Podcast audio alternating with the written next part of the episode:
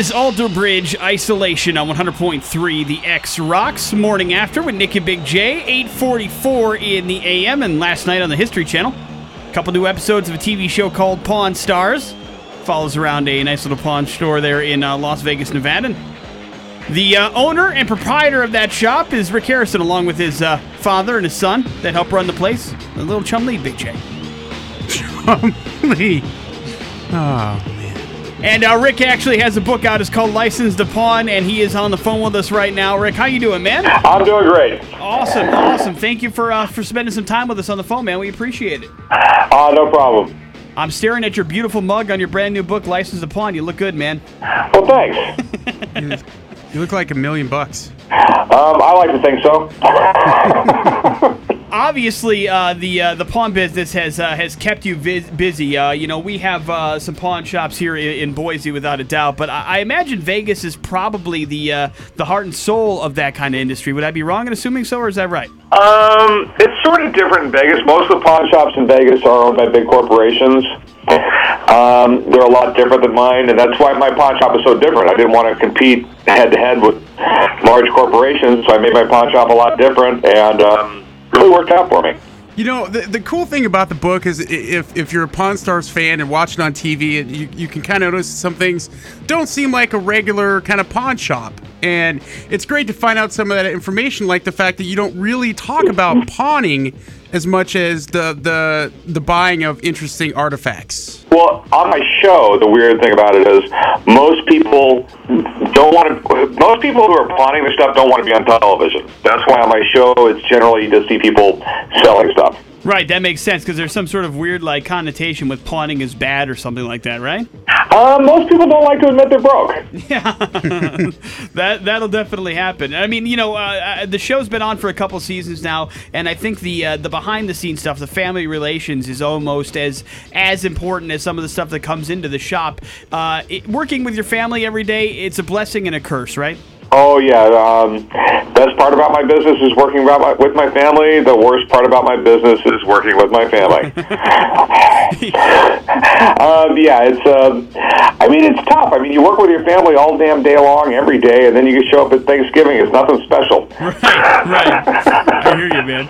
You know, uh, but that's not going anywhere anytime soon. You, you and the old man have been in business since day one, so I imagine it's it, you're in it for the long haul, right? Uh, yeah, we're in the long haul. Um, I. Yeah, I've worked with them since I was a kid, and I'm going to continue to work with them. I couldn't work without them. Uh, where do you where did you come up with the experts that, that you have on the show that, that that help you find out? I mean, obviously you know a great deal about a lot of different kinds of uh, items and things like that. But when you get to a certain certain point, you need to have some somebody come in and, and give you a better assessment. So where do you find those people? Oh, these are guys I before the show I used to buy and sell stuff with all the time.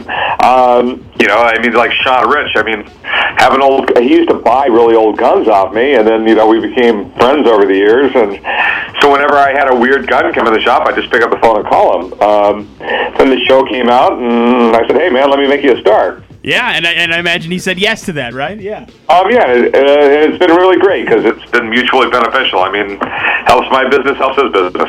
Uh, Rick, you're obviously a smart guy. You, uh, you, you know, you know a lot about the stuff that comes into your shop. But a question that I had from watching the show is: Do you know that much, or do you get a little bit of a heads up as, okay, this is what could be coming in today, and and here's some stuff that you may want to know about it?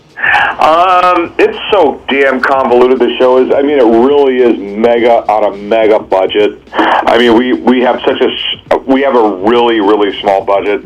Sometimes they tell me in advance, but generally I don't even know what's coming in. Nice, man. So, uh, you know, some of that stuff is a surprise to you then. Uh, the majority of it's a surprise, and I really am that bookworm. Um, I, you know, I every night I don't watch television. I know zero about pop culture. I read history books, science books, things like that every night. Which is why uh, it, the show being on the History Channel makes so much sense. Uh, what what made you actually decide to, uh, to to write a book at this particular stage in things? Uh, because I got tired of people asking me if the damn show was real, and do you? There's no way you could know that much. so um, I decided, hey, I'll write a book. I'll explain everything, and uh, the money's not bad either. you, you know the book is really helpful for people who you know watch the watch the show. And you know I think it's just very interesting that you know the business side of it for you that that you decided to take pawning to a different level with uh, with the specialty items and, and the difference that you make between the the so-called corporate you know pawn shop and then the real pawn shop where you know you can assess something that's worth more than than you know if it's fake or not. Um, yeah, I mean, and I mentioned that in the book. I mean, someone walks into a, a one of these corporate pawn shops with an 1830 Ormolu death clock, and they're going to go to type in their computer 1830 Ormolu death clock, and their computer's going to start, you know, uh, smoke's going to start coming out the back of it because it has no idea. Or you can bring it down to me, and I do know what it's worth, and um, I um, I can give you some money for it, and I can make money off it, and. Um, it was, you know, the corporate pawn shops, their business model works. I had to make something different to compete with them, and that's what I did.